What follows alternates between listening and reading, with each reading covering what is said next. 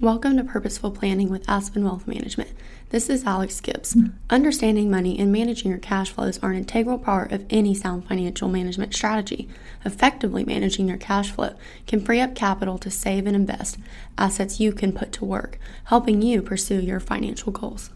It's made of simple linen and cotton paper. It doesn't weigh much or take up much space, but printed money is a major part of our lives. In 2019, the Bureau of Engraving and Printing printed roughly 7 billion pieces of paper currency with a face value of $206.9 billion. How much of that money is going into your savings and investments? Money is one of the things we think about every day, even many times a day. But while we think about it, talk about it, and worry about it, we sometimes fail to take the time to manage our cash effectively.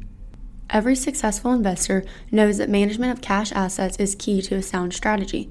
To begin with, you'll want to understand how your credit score influences your investment outlook. Next, you'll want to also understand the different cash alternatives. And lastly, you'll want to understand how taxes and inflation affect your cash.